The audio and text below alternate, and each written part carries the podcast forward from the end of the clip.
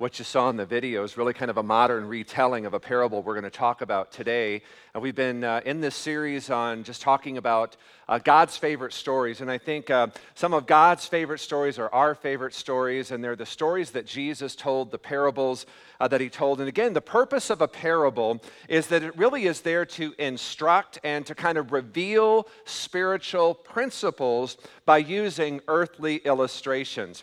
A parable is something that you take what is uh, common to the listener and you use that to be able to communicate a spiritual truth. And in Jesus' day, when he used parables, uh, one experience that was very, very common to all those that were listening uh, to Jesus was farming or the agricultural uh, mindset, much like it is today here uh, in our uh, state. And the parable we're going to look at today is found in Luke's Gospel, chapter 12, uh, beginning with verse 13. If you want to open up to that or just follow along on the screen. And that parable is called the parable of the rich fool. Now, many of us have watched a very familiar game show, probably at one time or another, Who Wants to Be a Millionaire? Uh, one USA Today story recently found that most people would love to be a millionaire. The article went on to say that for a growing number of people, that is becoming more and more of a reality. Today, it is estimated that there are now around 9.6 um, million Americans with assets a million dollars or more. While just 10 years ago, there was less than half that number. The article also went on to say that the number of billionaires are multiplying at an even faster rate despite the current economic uh, downturn. In 1983, Forbes magazine documented that there were 13 billionaires in America, uh, and today there are 413. Now, again, if you are one of those 413 and you are here this morning, if you would just stand so we could recognize you. Article kind of went on to say, it said, never before in the history of this country has so much money been made so quickly by so many people.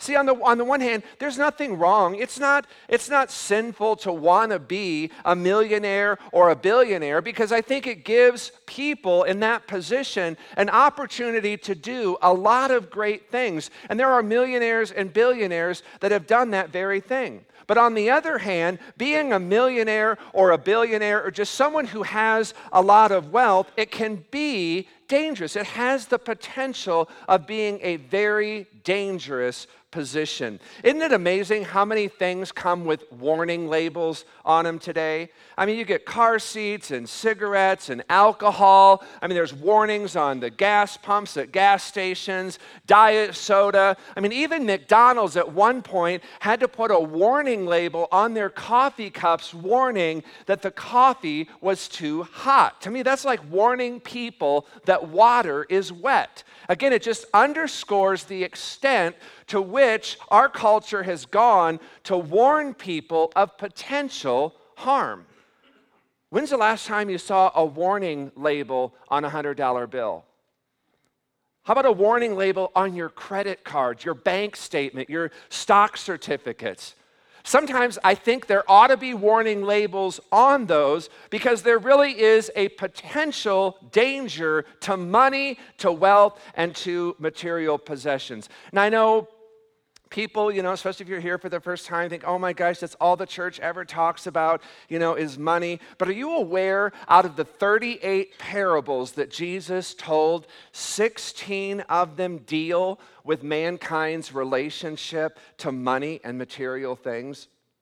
Jesus understood the potential danger in that, and that it is a great danger, and why he spends so much time talking about that. So, this morning I want to look at a parable about a man that the scriptures referred to as a fool. There's a familiar par- or proverb a lot of us have heard before, and that is, A fool and his money soon part. Now, this parable that Jesus is telling was not about a fool who was parting with his money, but rather, Jesus is telling us about a rich man who would not part with his money.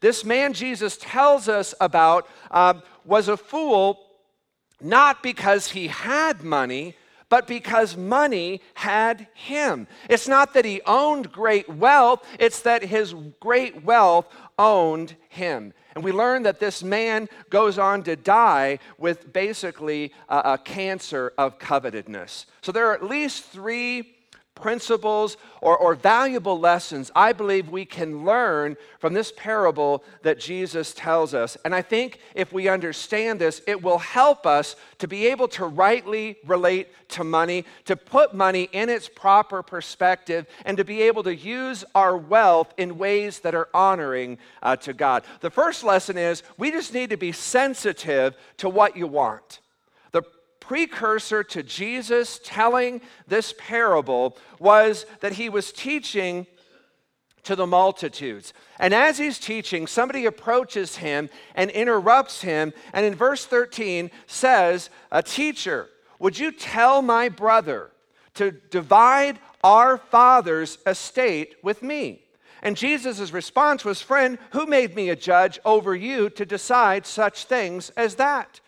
Then Jesus goes on and he says, Beware, or your translation may say, Watch out, guard against every kind or every form of greed. Life is not measured by how much you own.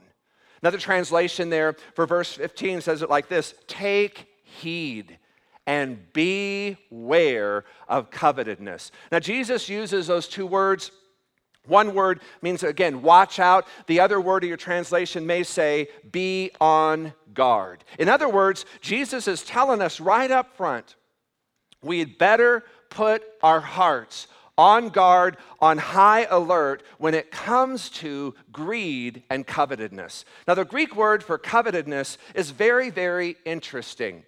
It literally means a thirst for having more. It refers to the attitude of wanting whatever we see and wanting more of it once you get it. I heard about an elderly lady who had moved into a retirement home, and she began staring at this one particular man who had been in that retirement home for years. She would go to breakfast and she would sit right across the table from him, and she would just stare at him. She would go to lunch, sit down at the same table right across from him, and she would just stare at him. And she would do that in, in the uh, evening meal. If he went out on the front porch to rock, she would go out on the front porch and rock right across from him and just stare at him. This continued for about a week, and the man finally had had enough, and he said to her, Lady, why do you keep staring at me? And she said, You look just like my fourth husband. And he said, How many husbands have you had? And she said, Three. now, there's something about covetedness that makes it a uniquely dangerous sin. First of all, do you realize greed, covenant is one of the easiest sins to hide? I mean, this is a sin you can commit 24 7, 365 days a year, and nobody would know it but you and God. I mean, I could be up here preaching this morning and coveting things that you have that belong to you, and you would never know it. The person sitting behind you or alongside you this morning could be coveting your house, your car, your job, and you would be none the wiser. Not only do others not notice it, we are at times deceived and oblivious to our own greed and covetousness. If there is one sin that doesn't really seem to bother any of us, it is the sin of greed or covetousness. Francis Xavier, who was the leader of the Roman Catholic Church many years ago, and he was a priest who listened to a lot of confessions. And he once said, as an older man, he said, I have listened to thousands and thousands of confessions, and I have yet to hear one person confess to the sin of covetousness. Now, in this instance, Jesus tells us about a man who uh, was covetous, was also a rich man. He wanted more than he already had. But you got to also understand, you don't have to be rich in order to be coveted, to, uh, to have a covetedness. Some of the poorest people on earth have the disease of greed or covetousness. You don't have to be mean to be greedy or to be covetous. Some of the nicest people on the face of the earth are the greediest. Again, it is the easiest sin to commit, it is the easiest sin to hide from anybody.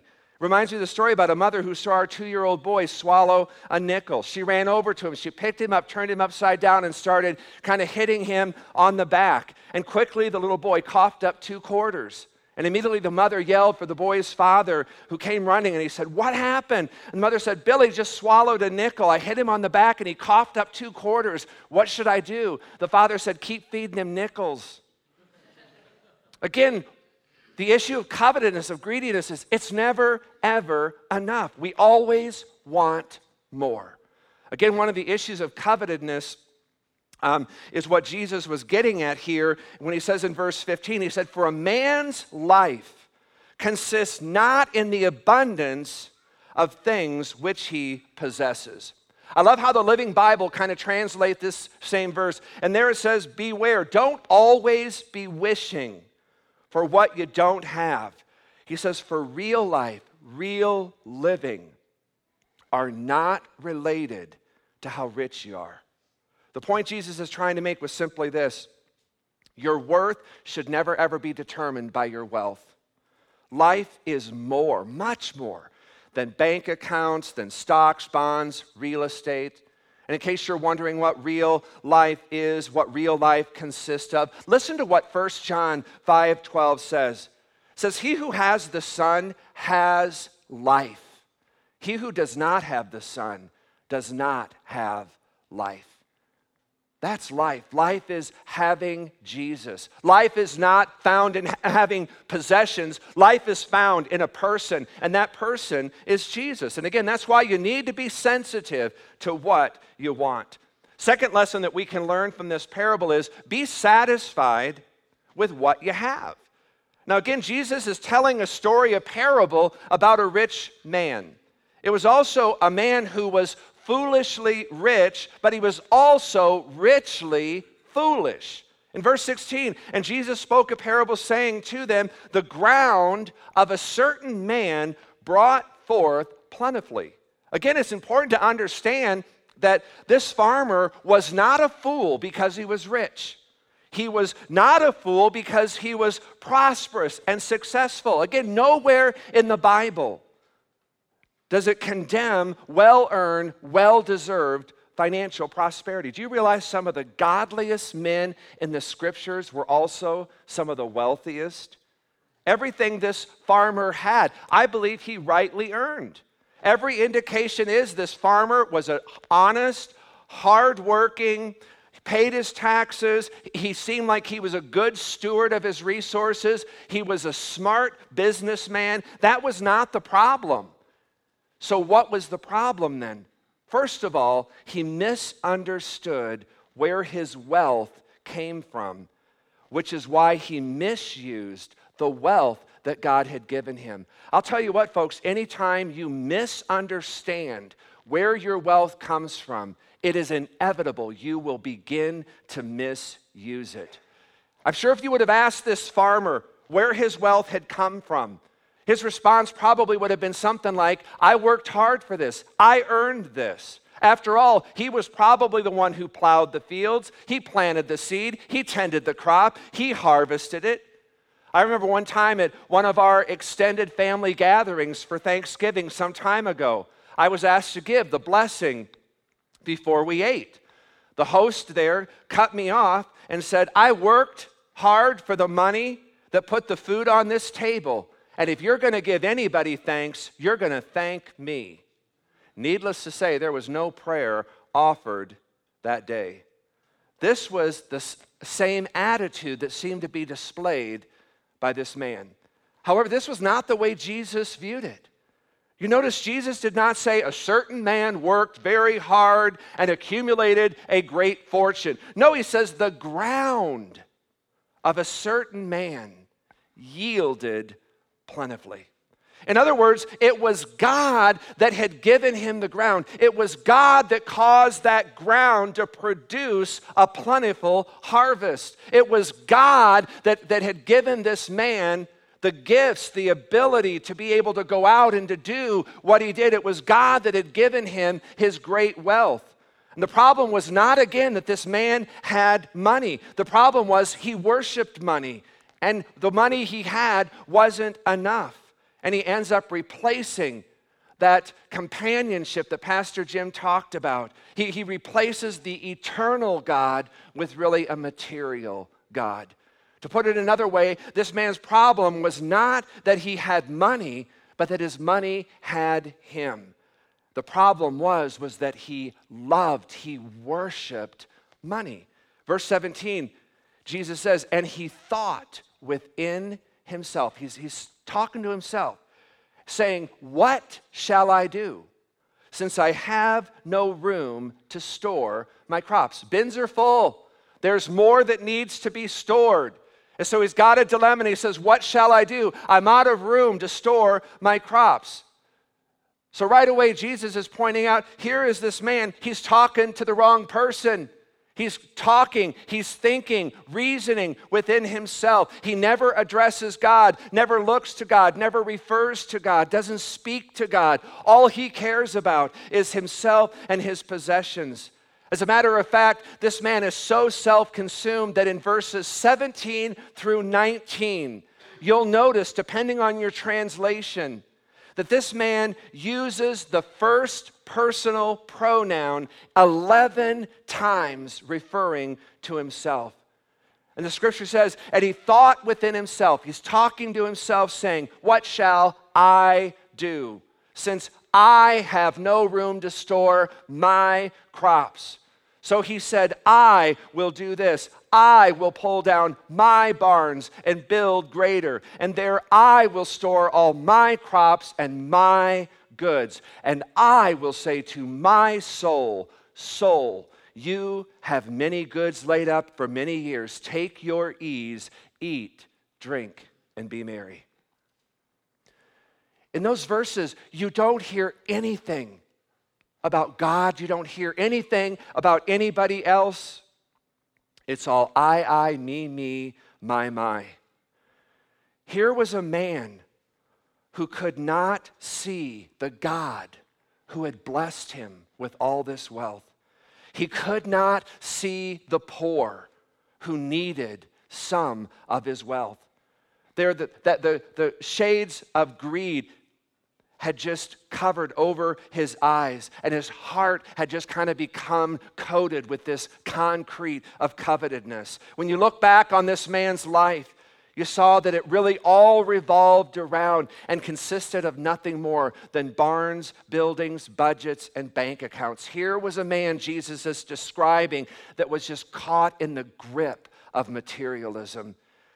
The problem was this man thought his security, his future was in his money. And so he wanted to hold on to everything he could hold on to so that he could guarantee for himself a future of financial security. Job 31, 24, and 28 he makes kind of a similar observation. And there, Job says, If I have made gold my hope, or said to find gold, you are my confidence. This also would be an iniquity or a sin deserving of judgment, for I would have denied God who is above. And because this rich man denied God who is above, this is why God refers to this man as a fool. In verse 20, Jesus goes on, But God said to him, You fool, this night your soul will be required of you. Then whose will those things be which you have? Provided. The deception in this man's life was here he thought he had many, many years left to live. But the reality was he didn't have another day. This man had probably made many, many appointments that day, and yet he was unprepared for the most important appointment that every man and woman will have to keep. For Proverbs 9:27 reminds us, it is appointed unto men once to die, and after this, the judgment.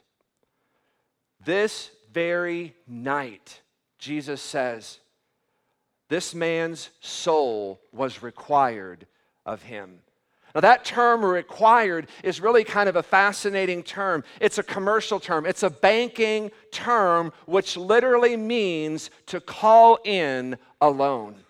Do you realize your life is not your own? Your finances are not your own. You've merely been given what you have to be a faithful, good steward of that. There's going to come a day and a time where God is going to call your life like that loan. God's going to call in your life. It is not your own. Your life and all that you have is on loan to you from God, and God can call in that loan anytime He chooses. And you'll notice in the calling in of that loan, God doesn't call for his silver, God asks for his soul. And one of these days, the hand of death, should Jesus tarry, is going to knock on the door of every one of our hearts and our lives. And God is going to collect the soul that belongs to Him. And when He knocks on the door of your life, He's not going to ask for your wallet, He's not going to ask for your checkbook, He's not going to ask for your stocks, your bonds, or your deeds. He's going to ask for you, for your soul. See, the great tragedy in this story was not what this man left behind, but rather what laid before him. Here was a man who worked all of his life for everything and died without anything. Somebody has said that money talks. It does. It says goodbye. On his tombstone could have been written the words that are found on a tombstone over in England of a rich man who died and left nothing behind but his money. And here's what his tombstone read. Here's lies a miser who lived for himself and cared for nothing but gathering wealth. Now, where he is or how he fares, nobody knows and nobody cares. The third lesson I think that we can learn from this parable Jesus taught is be serious about where you are going. Now, who did Jesus tell this story for? I mean, who was his audience? What was his target? Well, he tells us in verse 21. It says, So is he who lays up treasure or stores up wealth for himself and is not rich toward God. Now, listen carefully. Every one of us in this room are doing one of two things. We're either laying up or storing up treasure for ourselves, and when it comes to God, we're going to die dirt poor, or we are literally becoming rich toward God. Let me just give you some good news. I cannot guarantee that you will live rich, but I can guarantee you if you will put money in its proper perspective, and if money is in its proper place, if you're a good steward of what God has given you, if you learn that it is more blessed to give than to receive, and that God blesses you so that you can be a blessing to others, that's what it's all about. There's nothing wrong when God blesses you financially to be able to use part of that financial blessing to take care of you, to take care of your family, to provide for your needs and their needs. But it's also important that we take a portion of that and begin to use that to minister to God, to His kingdom. Maybe by, by leveraging yourself and using some of that wealth to help people that are less fortunate. I mean, if you will learn how to do that, to be a good steward of that, you can die rich toward the things of God. Billy Graham tells a story of uh, years ago, he and Ruth were on an island in the Caribbean and one of the wealthiest men in the world had asked him to come to his lavish home for lunch. At that time, this man was about 75 years old, and throughout the entire meal, Billy kind of noticed this man was just on the verge of breaking down into tears. Towards the end of the meal, the man just finally blurted out and he said, I'm the most miserable man in all of the world. He said, Look out there are my yachts, my airplane, my helicopter. I can go anywhere I want, anytime I want. I can have anything and everything I want to make me happy. And yet he says, I'm miserable as hell. Billy Graham said he talked with that man, he prayed with that man, and he pointed him to Christ. But this man would not receive, this man would not repent, and he would not get saved. They left that home. They went down the hill to a small cottage where they were staying. And that afternoon, next afternoon, a local pastor uh, of a Baptist church came to call. He was an Englishman. He was also same age as that wealthy man, 75. He was a widower, and he had been spending a lot of his time uh, taking care of his two invalid sisters. And as he was meeting with Billy and Ruth, this man was just jumping up and down. He was full of enthusiasm. He was full of passion and love for God and for Jesus and others. And they were talking. And that Baptist preacher said to Billy, You know what, Billy? I don't have two pounds to my name. I, I don't have a lot. But he said, I am the happiest man in the world. Billy Graham said when they left, he looked at Ruth and he said, Ruth, of the two men that we have met, who do you think was the richer one? And Billy said, We both knew the answer to that question. You see, the truly rich, the truly blessed person is the person who is rich toward God. I want you to imagine as we close here this morning that you're living in the South during the Civil War. And let's say during that time you have accumulated a large amount of Confederate currency. Now, suppose you knew ahead of time the North was going to win the war and that your money would soon be useless and worthless. Let me ask you a question. What would you have done if you would have known that ahead of time? What would you have done with your Confederate money? Well, if you were smart, you would have taken all of your Confederate money and you would have turned it in, cashed it in for U.S. currency, because that would be the only money that would be of value once the war was over. Now, listen carefully. We've got inside information, folks, that the world is coming to an end one day. We've got inside information that either when we die or Jesus returns, the currency of this world is going to be worthless and absolutely useless. That should radically affect our investment strategy. For us to accumulate vast and store up vast earthly treasures and never be generous toward God, never be a blessing to other people in the face of the inevitable future that we know is coming would be equivalent to stockpiling money, Confederate money, knowing that one day it is going to be useless and worthless. Even if you could gain the whole world. Solomon proved this in Ecclesiastes. He had more than any man had ever had in his life. And he looked at all he had and he said, Vanity, vanity, all is vanity. Worthless, worthless, useless, useless. All of it is useless. That's why God warns us to be very, very careful of the deceptiveness and the danger of treasures and wealth. And He cautions us to use that in such a way that we would honor God, that we would bless others, and that we would die rich towards God. That's what Jesus did, and that's what we're called to do as well. I'm going to invite the worship team to come back up on the platform this morning.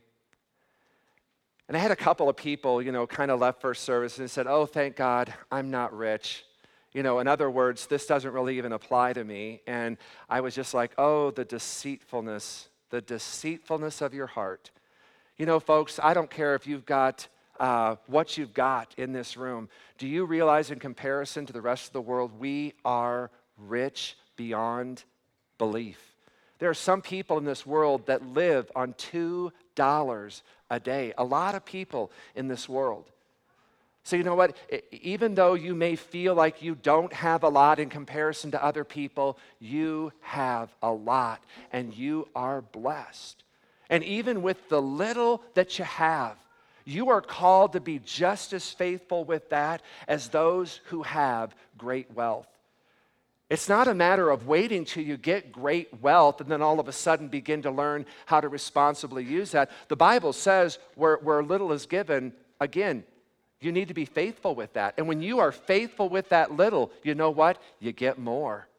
God begins to trust you with more. So even if you're here this morning, and you feel like, I just don't have a lot, I've got very little. I'm telling you what, if you will steward that well, if you will use that to bless God, to bless His kingdom, to bless other people, even with that little, the Bible says God will begin to increase and to give you more. So, again, it's so important that you not just look at your life and think, I don't have anything, this doesn't apply to me.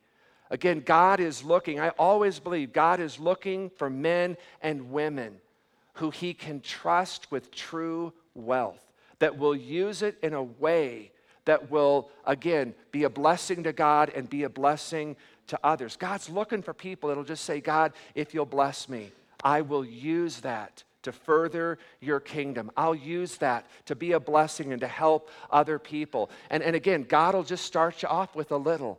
And as you're faithful with that, God will increase that. We got to learn this now when we've got very little so that we'll be even more effective when we have the true wealth, the true riches uh, that I believe God wants to bestow upon us so that we can be a blessing uh, to other people. So don't let this, don't look at what you've got and think, I don't have enough to even worry um, about this. So this morning, what I'm going to do is I just want to pray. Again, I think, uh, like I said earlier, greed, covetousness, it is one of the easiest sins to hide. And it may be such, too, that, that we're consumed by that and we don't even realize it. That is great deception. And so this morning, I just want to pray that God again would just search our hearts. I love the scriptures. One of the Psalms says, Search me, O God, and know my thoughts. Try me, test me. Man, that's a great prayer when it comes to greed, covetous, when it, when it comes to wealth. God, search my heart. God, reveal my heart. Search me, try me, test me, know me in this area. And so this morning, I just want to pray for you. I want to pray that God would again just, if there is any element of greed or covetousness, if there's any kind of element of, of selfishness, of fear in, in terms of finances, that, that, that God would reveal that and that we can just release that to God and ask God to, again, just change our hearts, make us more like Jesus. I mean, God is so rich in His love, God is so rich in His grace. And there's no greater example of that than communion. For God so loved the world that he gave his one and only begotten Son. Jesus came to earth because of his great love for you and I. God is rich toward us in love. And this is the greatest demonstration, the greatest example of God's love for us is when we come and we take the broken body and we just dip that in that shed blood of Christ, which the bread, the juice represent. It's, it's God once again demonstrating and making known to us the richness of His grace, the richness of His love. Again, how He longs to forgive us, how He longs to bestow true riches. Greater love has no man than this, that He lay down His life. God is rich in love toward us.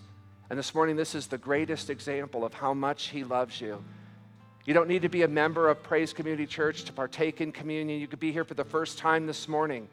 If you're born again, if you have a relationship with God through Jesus Christ, you can come this morning and just celebrate the goodness, the richness of God's love towards you. As again, you just celebrate the greatest gift, the greatest sacrifice, again, the greatest gift of love ever known to mankind. And as we do that, just ask God, God, would you just change my heart? Make me more like Jesus. Make me more giving. Make me more loving. Make me more of a blessing, God, to you and to your kingdom. Father, we just thank you. We thank you, Lord, again, just for the heart check this morning. I don't believe there's a person in here, God, who wants to be labeled a fool. And yet, uh, there just are times in our life, God, when it comes to money, when it comes to wealth, when it comes to our possessions, God, we can act very foolish. So, God, this morning we just want to come to you, God, whatever place we're at, God, if we own great wealth or we're here and penniless, broke, whatever that may be, God.